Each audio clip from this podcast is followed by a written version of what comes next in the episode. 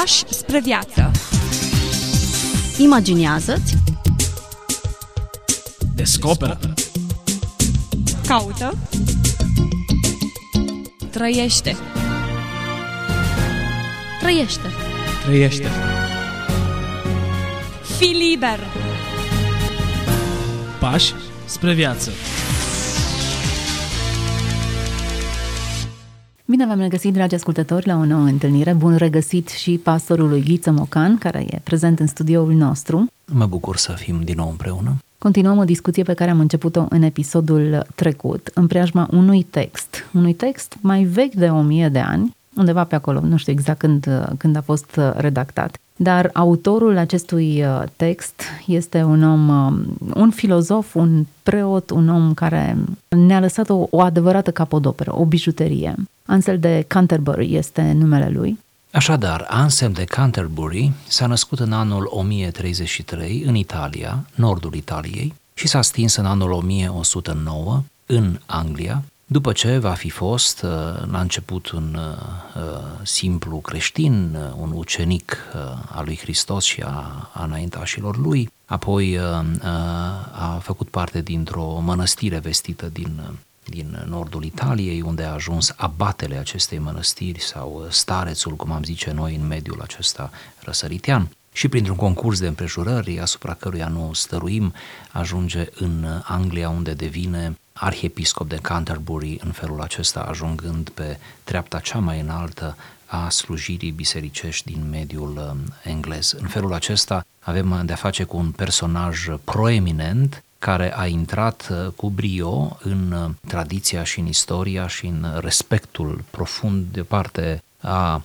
catolicilor, de cealaltă parte a anglicanilor. Ne-au rămas de la el câteva scrieri importante, printre care și Proslogion, de unde avem rugăciunea pe care am citit-o parțial în emisiunea trecută și pe care o vom continua în această emisiune, dar tot de la el uh, ne-a rămas și acel concept celebru, potrivit căruia cred ca să înțeleg. El când a rostit aceste cuvinte și le-a explicat în uh, prelegeri și în scrieri, uh, de fapt a vrut să arate proeminența credinței în raport cu rațiunea. Era atunci o dezbatere serioasă în evul mediu, ce este mai mare, credința sau rațiunea, există o legătură între ele, erau tot felul de poziționări față de subiect, iar el a rezolvat prin acest dicton ce ne-a rămas, un dicton de altfel atât de adevărat și de drag inimilor noastre. Cred ca să înțeleg. El considera că înainte de înțelegere este credința, că nu poți să purcezi la înțelegere și la o raționalitate corectă fără a avea atitudinea aceea pioasă care ți-o generează credința. Ceea ce mi se pare un, un mare adevăr de care ar trebui să ne amintim mai des.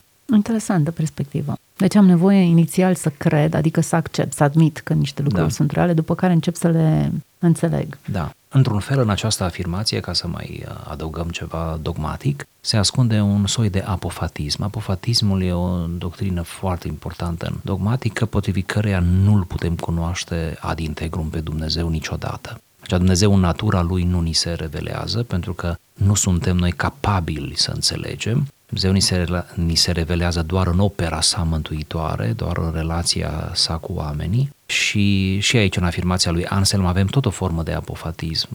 Credința până la urmă este apofatică, adică de aceea e nevoie de credință pentru că nu poți să explici matematic totul până la cap, nu poți să pui pe hârtie. Dumnezeu nu poate fi pus pe tablă. Categoric. Da, și atunci el rămâne în continuare necunoscut dar uh, credința totuși mă este calea spre cunoaștere, foarte interesantă paradigma, așa este. Haideți să ne apropiem de acest text și să lecturăm câteva paragrafe din el. Cei care ne-au ascultat uh, în emisiunea trecută s-au bucurat de o parte consistentă a acestei rugăciuni. Acum vom citi uh, finalul, finalul ei. E o rugăciune în care Anselm se poziționează în locul acela corect al creștinului smerit, care este impresionat, este copleșit de prezența uh, lui Dumnezeu și în același timp își exprimă dorința de a-L uh, cunoaște mai mult, de a-L experimenta mai bine. Nu voi încerca, Doamne, să pătrund în adâncul înălțimii tale, căci nu e asemănare între tine și înțelegerea mea. Doresc totuși să pricep atât cât se poate adevărul în care inima mea crede și pe care ea îl iubește. Căci nu caut să înțeleg pentru a ajunge să cred, ci cred ca să înțeleg. Și cred că dacă n-aș crede, n-aș înțelege. Cumva, exact, exact ce, ce spuneam noi. înainte, acum îmi dau seama că apare și în rugăciune. Da, pentru cel care vrea să creadă, sunt o mie de dovezi, nu? Spunea poetul, poetul. în acea surprinzătoare, plină de înțelepciune uh, poezie. Deci, dacă nu vreau să cred, nu face sens absolut nimic. Foarte interesant, pentru că eu cred că adevărul e adevăr indiferent că eu îl cred sau nu îl cred. Nu poate fi modificat, dar evidențele lui devin vizibile pentru mine doar în momentul în care eu mă arăt dispus și disponibil. E aproape de neînțeles. E un mister până la urmă urmei. Poate că ar trebui să deschidem uh, o mică fereastră pentru ascultători, dovedindu-le și în felul acesta că respectăm mintea lor și să-i informăm cu prudență despre următoarea realitate. Astăzi, deci azi la modul, la timpul la care noi facem emisiunea, din punct de vedere apologetic, adică al apărării credinței, al furnizării de argumente pentru existența lui Dumnezeu și așa mai departe, astăzi teologia se împarte în două, în două mari categorii. Există unii care sunt de partea apologeticii. Nu neapărat că toți sunt apologeți, că doar Ravi Zaharaia e numai unul singur, ca să dăm nume care merită menționate când vorbim despre apologetică. Nu toți sunt Ravi Zaharaia. Nu toți din această categorie fac realmente apologetică, știu cum să facă, nu. Dar foarte mulți din această categorie sunt oameni simpli, creștini simpli, care cred în valoarea apologetic și care încearcă, care citesc, care în relațiile lor personale încearcă să-l promoveze ideea lui Dumnezeu sau despre Dumnezeu, să-l apere pe Dumnezeu. Apologetica e apologia, este apărare. Să-l apere pe Dumnezeu, se simt lezați, suferă atunci când e călcat în picioare imaginea lui Dumnezeu și minunat. Asta este o categorie. O altă categorie, mai puțin numeroasă decât aceasta, dar care merită menționată, este uh, formată din acei creștini, deosebiți și ei, unii dintre ei foarte culți și erudiți și așa, care sunt, uh, se numesc anapologetici.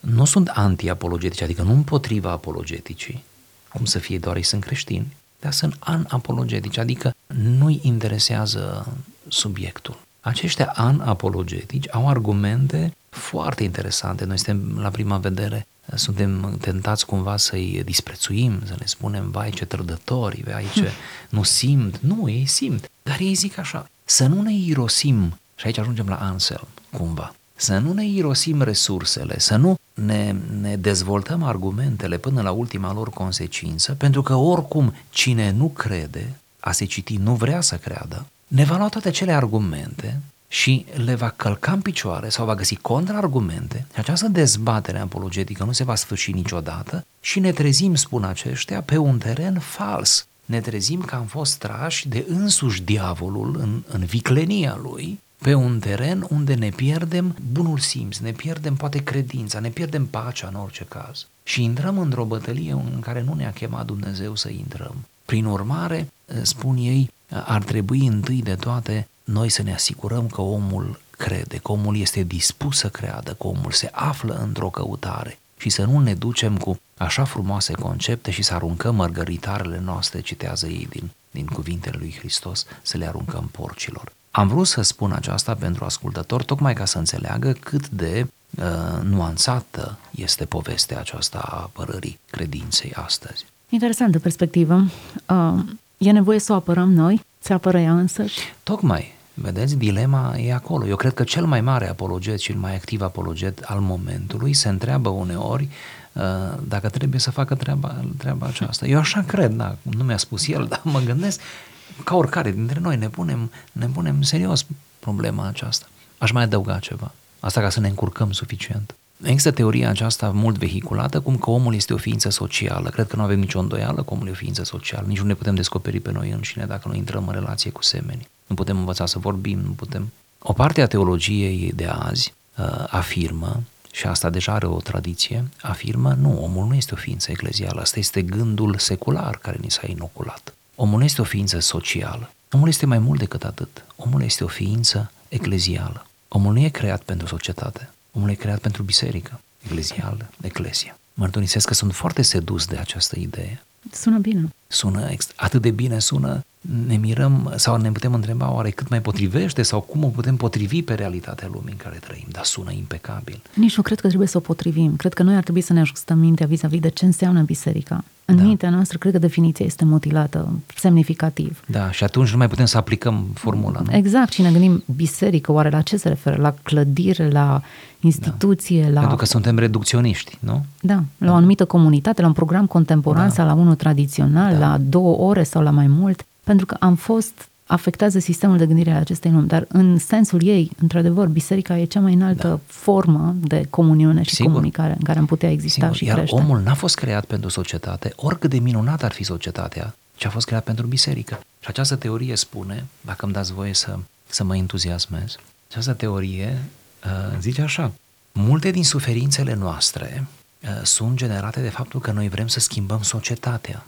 Noi vrem să schimbăm lumea. Nu e un gând rău, e un gând minunat și Hristos a vrut să facă asta. Și s-a întrupat ca să schimbe lumea. Dar noi suntem totuși oameni și avem resurse limitate, avem nădejdi limitate, avem așa. Dar noi ne orientăm mult spre societate și aspirațiile noastre merg spre societate și noi vrem să schimbăm lumea. Noi vrem ca fața lumii da? să arate ca fața lui Hristos, să înfățișăm oamenii, pe toți oamenii, înaintea lui Hristos. Și de aici se nasc foarte multe frustrări, foarte multe utopii de ale noastre, câtă vreme ar trebui să ne reorientăm toate aceste eforturi uh, spre a deveni noi înșine mai îmbisericiți, în sensul profund al termenului, în a, a fi noi mai, uh, mai uh, legați de biserică, mai lipiți de biserică, mai trăitori ai realităților bisericii și dacă biserica ar fi ceea ce trebuie să fie, atunci, fără îndoială, fără îndoială, că o parte a societății s-ar întoarce spre biserică, cum a fost în, cum citim în faptele apostolilor, nu? Era o priveliște pentru,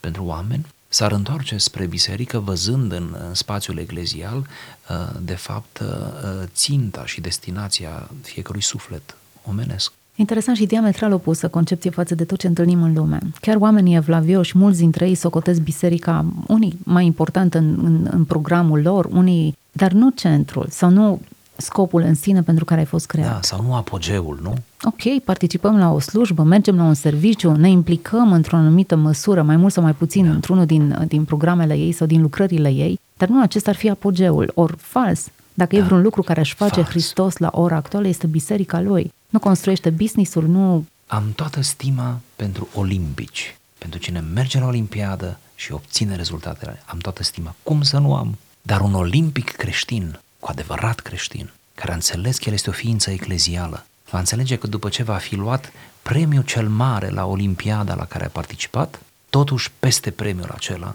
este uh, uh, relația lui cu, cu, cu Dumnezeu mediată de biserică. Am toată stima pentru cei care reușesc profesional și care se, se, se pregătesc și care devin buni în profesia lor, cei mai buni în profesia lor, în condițiile în care după ce vor fi atins acel nivel își dau seama că totuși duminica, pentru că atunci e ziua specială liturgică, duminica uh, trăiesc cele mai frumoase momente ale săptămânii și nu realizările de pe săptămână pe care nu le contest, din potrivă le respect uh, fără discuție.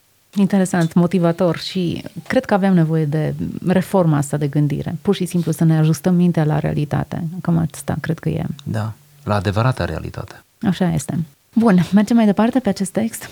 Mă rog ție, Dumnezeul meu, fă-mă să te cunosc și să te iubesc, ca să pot sta în bucuria ta. Și dacă aceasta nu e cu putință pe de-a întregul în această viață, ajută-mă măcar să înaintez până într-atât încât bucuria ta să mă cuprindă cu totul, altcândva. Fie ca ceea ce știu despre tine aici să crească atât cât să ajungă la împlinire dincolo. Fie ca iubirea de tine să crească aici pentru a fi totală dincolo. Fie ca bucuria mea de acum să fie uriașă în speranță, pentru ca dincolo ea să fie totală în fapt. E putință să, să trăim această bucurie?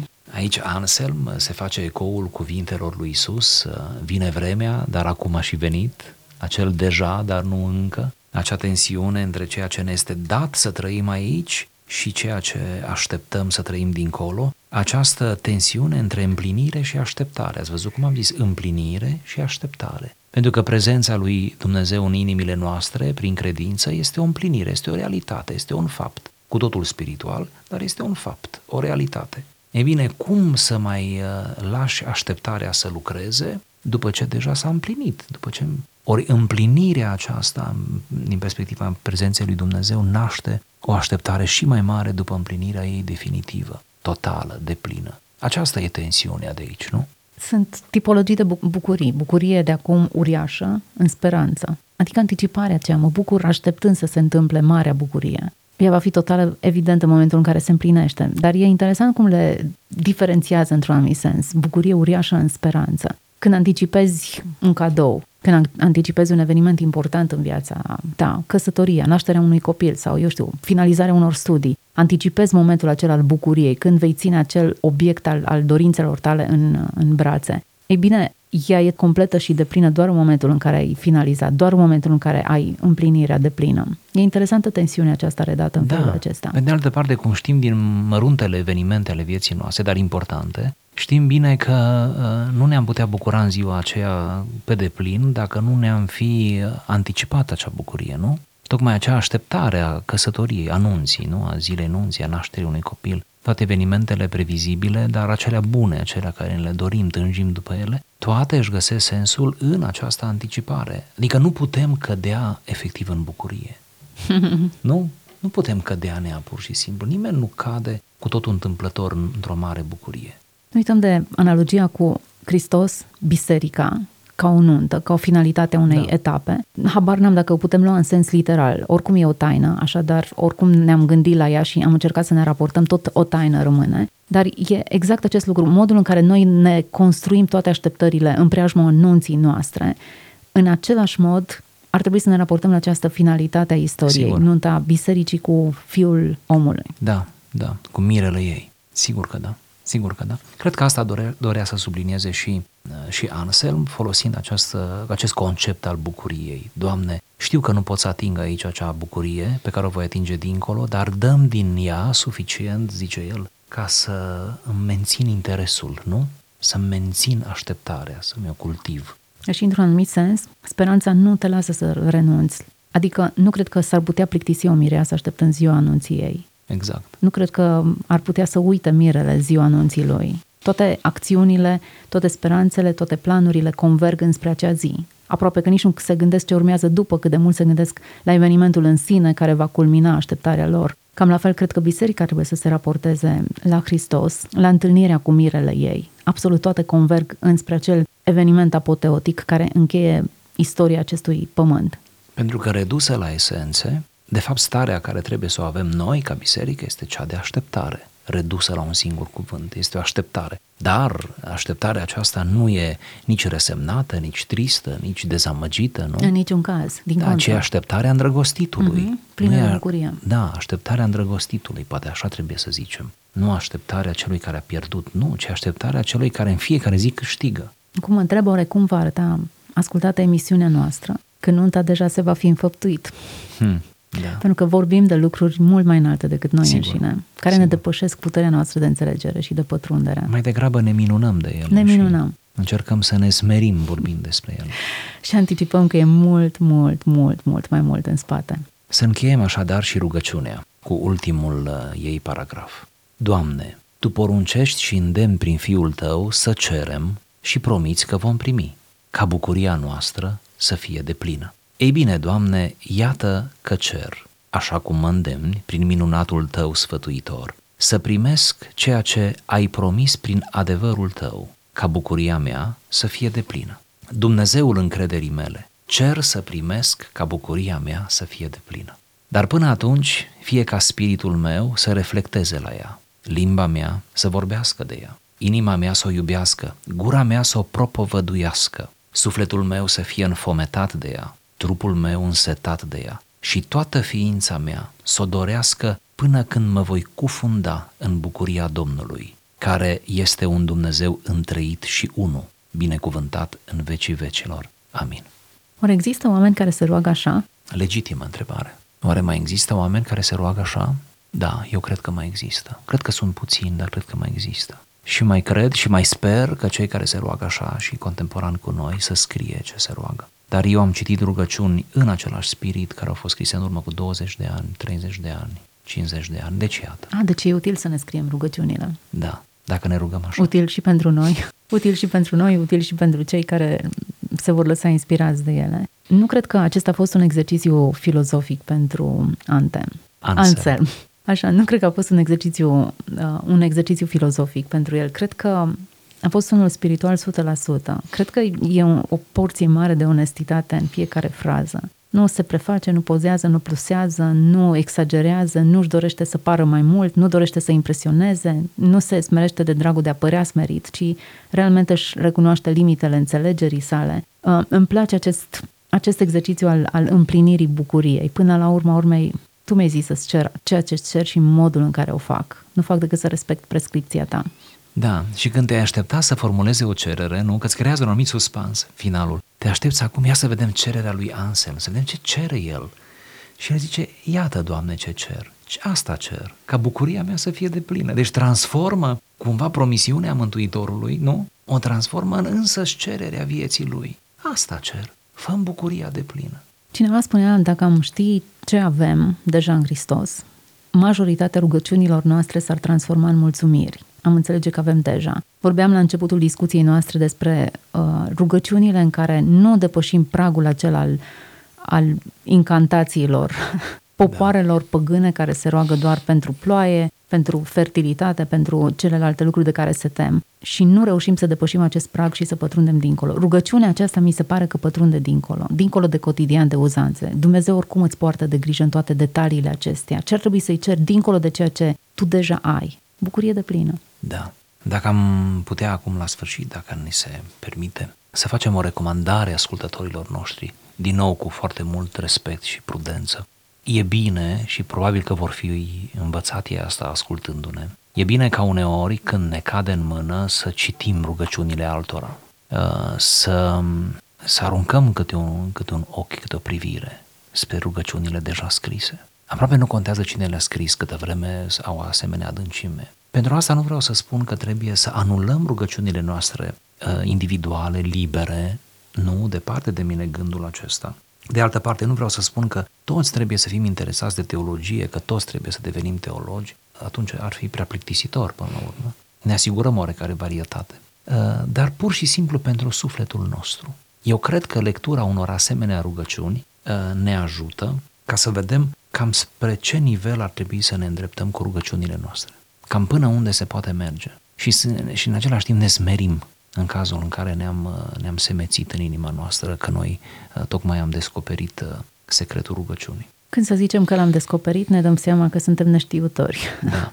Așadar, um, există suficient de multe pârghii care să ne facă să ne menținem smeriți și să ne dăm seama cât de multe mai avem de cunoscut și învățat. Ne oprim astăzi aici, m-am bucurat să fim împreună, să ne rugăm împreună alături de Anselm între acest prosologion cred ca să înțeleg și sperăm că am înțeles mai multe, toți cei care am ales să credem cuvântul lui Dumnezeu. Mulțumim încă o dată, să fiți binecuvântați!